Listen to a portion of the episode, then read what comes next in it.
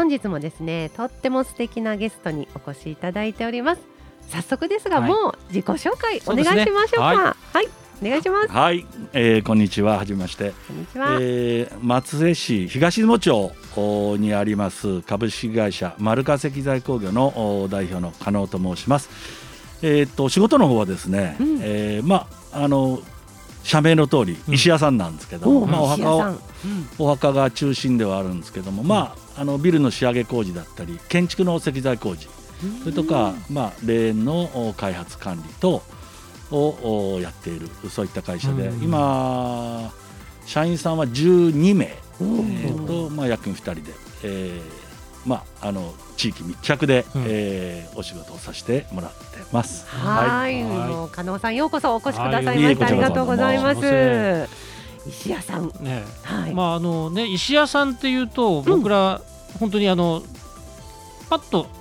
思いつくのはやっぱりさっきもねお話ありましたけどお墓。っていうのがね、うん、お墓の石ね、ねはい、っていうのがあるんですけれども、うん、あのー、その他にもなんかいろいろさっきもね建材とかだとか結構あるんですかそういった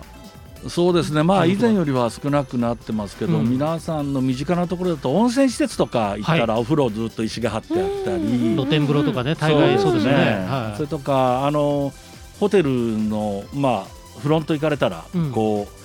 うあの受付のところは、こう大理石がバーッとあったりまあ、ああいったあの建築の仕上げ工事ですね。はい、じゃあ、あのこうなんか僕らでやっぱお墓の石をこう字を彫ってとかっていう、うん、コツコツね、はい、手でね、はい、彫ってるイメージ。そういうことだけじゃなくてそうかなり全般的に、まあ、石石があるところに仕事ありみたいな。そうですね。石材に関わることは大概やらしてもらってますね。うん、へえまたねさっきねあの霊園の管理なんかもしておられるっていうところなんですけれど、うん。はい、そうですね、まあ、あの自社の霊園があの大岬の方に、うん、えー、ありました。大岬メモリアルパーク。これも13年ぐらいになるんですけども、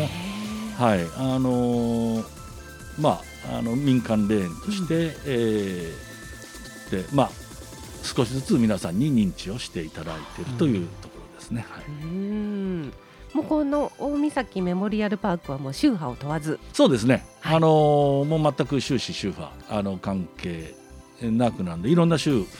あの今日宗派の方おられますし無宗教って方も最近多いので、うん、はい、そういった方ももう自由に、まあいずれにしても戦争のご供養の施設としてあのご利用いただいてます。はい、あの場所でいうとあのどの辺なんですかあの大根島夜中からと大根島からそうですねあの、まあ、渡って通称大根島に松江からこう橋がかかって渡るんですけども、うん、その橋のおちょうど付け根のところに中海に面したところに、えー、じゃトンネルの手前えっ、と米子からあ境の方から言うと。境からあの来られるとトンネルの手前です。あ日本あるところの、はい、大根島から松江市内に橋渡ったすぐそこ、二手に分かれるところの左手のとこ。ろそうですそうです。はい。確かになんかドッグランみたいななんか。そうです。あの併設にドッグランもありまして、あのもう土曜日日曜日天気がいいとあの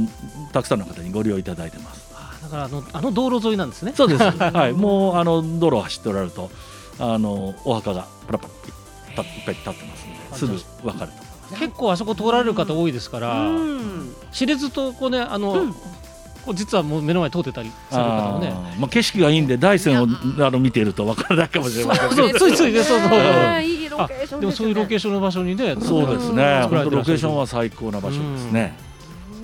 こちらの霊園あの今ホームページね見させていただいてるんですけれど、はい、ドッグランもありそして、えー、樹木葬とかも。そうですね。あのまあ樹木葬という言葉あの皆さんにも浸透してきてるんですけども、うん、まあ昔ながらのお墓って感じの、うん、もうあのお墓じゃなくて、うん、まあ、樹木葬って言葉は一人歩きしてますけど、まあ、木をシンボリックにということなんですけど、まあ、あの昔ながらのお墓じゃなくて、うん、えー、まあ、プレートだったり、まあ本当自然と調和した形で、えー、納骨ご供養をされるということ、まあ、特にあとあの演者の方あのお墓を継承する方が、うん、あのおられない方が、うん、あのたくさん永代供養的な感じそうですね最終的には永代供養まであのさせていただきますよっていう施設が多分多いと思います。まあ、うちの方も大体そういった形にはなってます。いやねお墓ね、うん、あの本当お盆にあのろうそくつけに行ったりお花を買いに行かんといけんとかねあのちょっとね大変だったりしますもんね。まあそんなこと言ったらご先祖様に怒られそうなんですけど。まあ、でも昔のお墓ってどうしても、うん、あの土葬だったりするんで、やっぱり山の上だったり、普通のあのお家があるとこからちょっと離れたとこっていうのが多かったんで、どうしても便利の悪いところっていうイメージ、お墓に上がらない県っていうイメージがあのあったと思うんですけど、まああのこれからはもう車でピッと行って降りて、まあ車椅子でもシュッと行けるというやっぱあのお墓参りがしやすい環境っていうのが一番じゃないんですかね。多分皆さん望んでおられるのはそうだと思いますし。あのやっぱ生まれ育ったところにお墓あると思うんですけども、うん、今お住まいからあの離れてるんであのお墓参りしようと思っても遠方なんで大変だっていう方がそういった方がですねあの大岬の方にも結構あのお墓のお引越し移転をしてこられてあの住んでるところの近くなんであ毎週お参りできていいわってことであのご利用いただいてますけどね。ねまたドッグランとか併設されてるとね、はい、ちょっとなんかピクニック感覚で ね、お墓参りちょっと行こうか天気いいしみたいなね。もう我が社が目指すところはそこなんですよ。ね。本当に毎週日曜日家族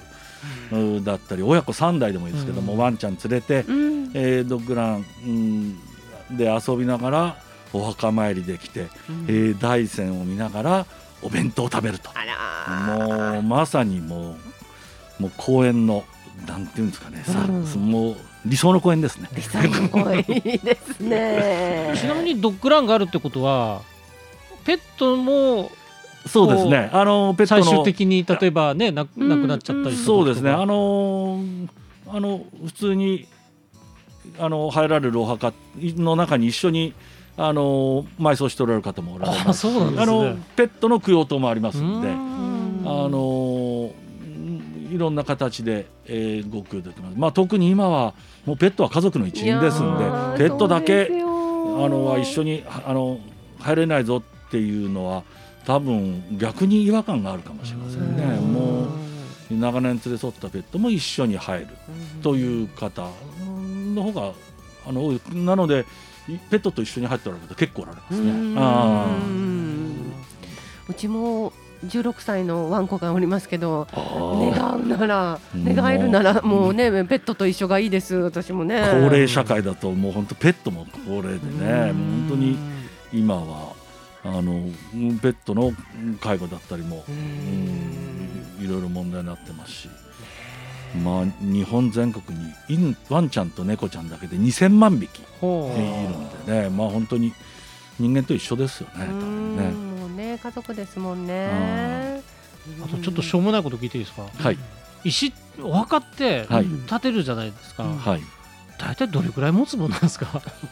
一生持ちます。いやまあ結構まあボロボロになってる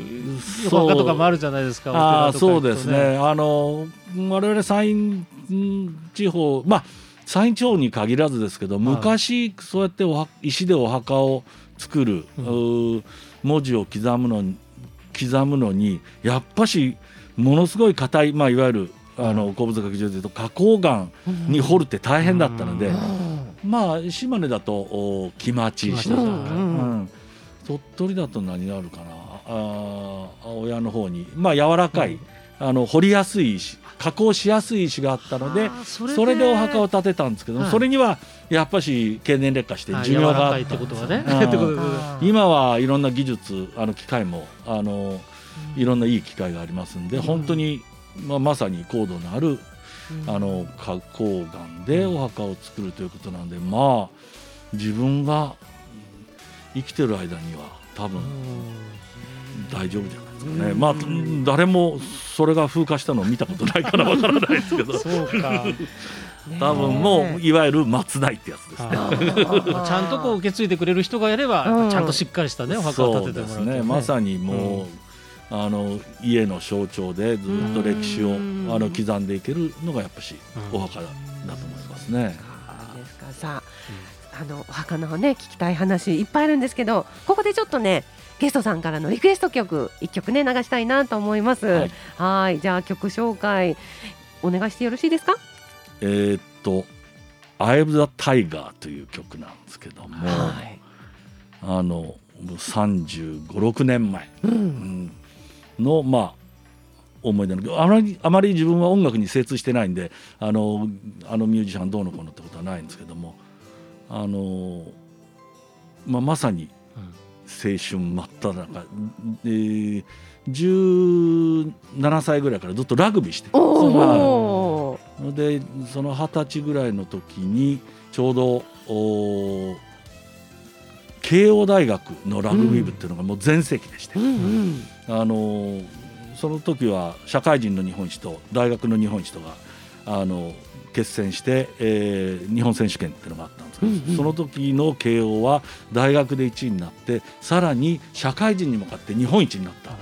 全盛期があるんですけども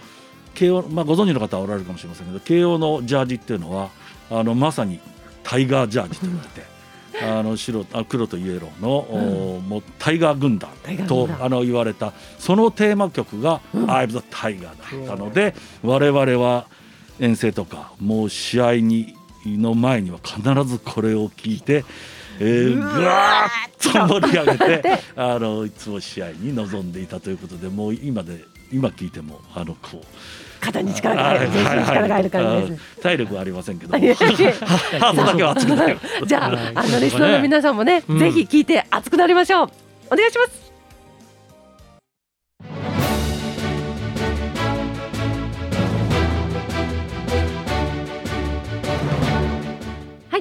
本日のゲストは株式会社丸化石材工業代表取締役加納隆道さんにお越しいただいております。はい。前半ねしっかりなんかお墓について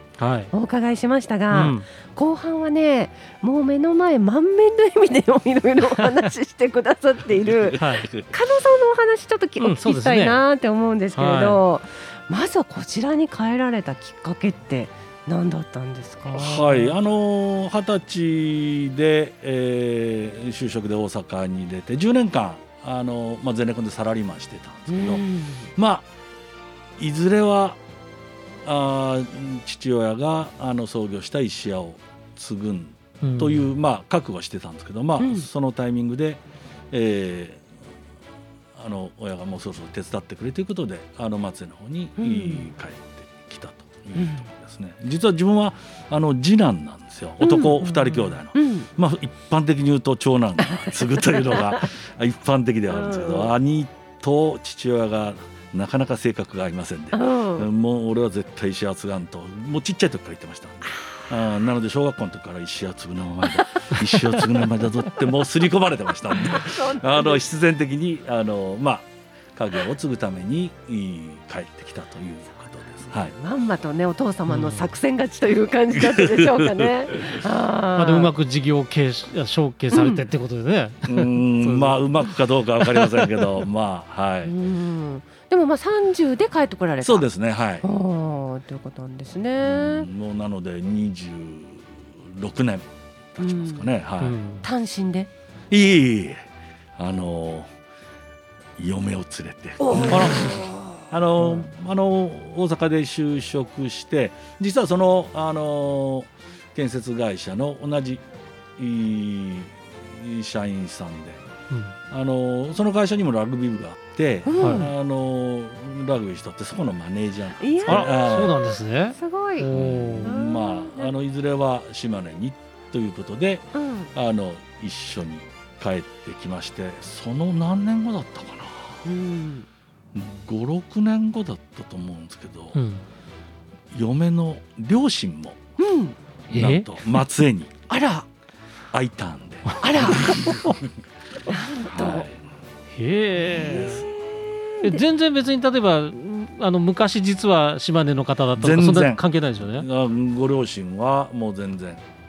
えー、生まれは徳島と熊本だったかな。なのでまああのーサラリーマン終わってセカンドライフを娘の元でということで、まあ、大阪から来ておられますんでこっちでもう全く環境は変わっったと思うんですけど、うん、まあ毎日温泉三昧でしてね。本当にまあうんまさにセカンドライフでした。ね。いいですね。まあなので私は嫁と嫁のご両親と3人をこの島根県にあの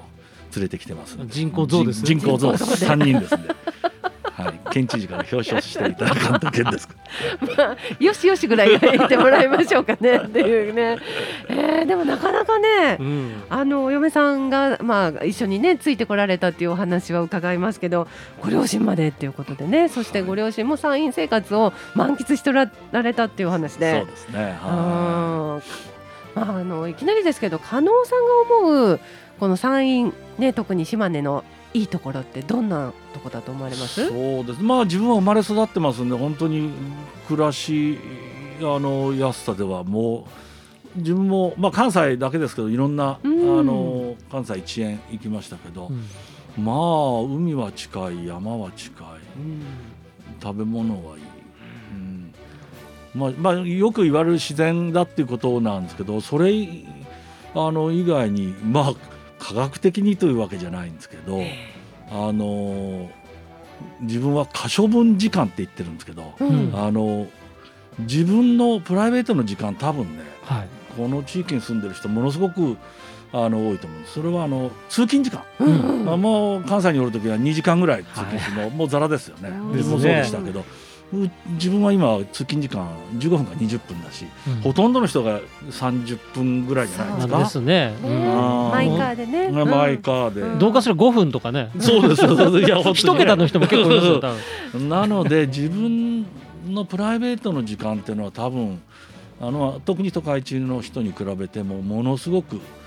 あの多いんであの人生満喫するには最高の地域じゃないかなと。それを、うん、可処分時間と言ってます。けど、まあ、可処分所得はどうか分かりませんけど。え、うん、そんな加納さんの可処分時間は何されるんですか？あのあまり自分の可処分時間はないんですけど、はい、まああのそうですね。やっぱし自分もの作ったりすることがあの好きなんで。あの嫁の実家の家の小屋を作ったり、ね、うん、そんな大工さんしたり。DIY って DIY, DIY 大好きなんですよ、はい、富さんも DIY 好きですよね。ですね。ちょこちょこ作られて、ね、じゃあ DIY をしてそして、えー、時に温泉に入り。そうですね、温泉は結構、ね、あの入りに行きますね。あのうちのおばあさんとか嫁のお母さんは毎日温泉行ってますか？ら、毎日。そうなんですか？毎日。もうなので幸せだって。そうなんですね。さあ本当にねあのそういった山陰暮らしのところまだまだお聞きしたいところなんですがはいここでちょっと CM 挟んでエンディングに行きたいかと思います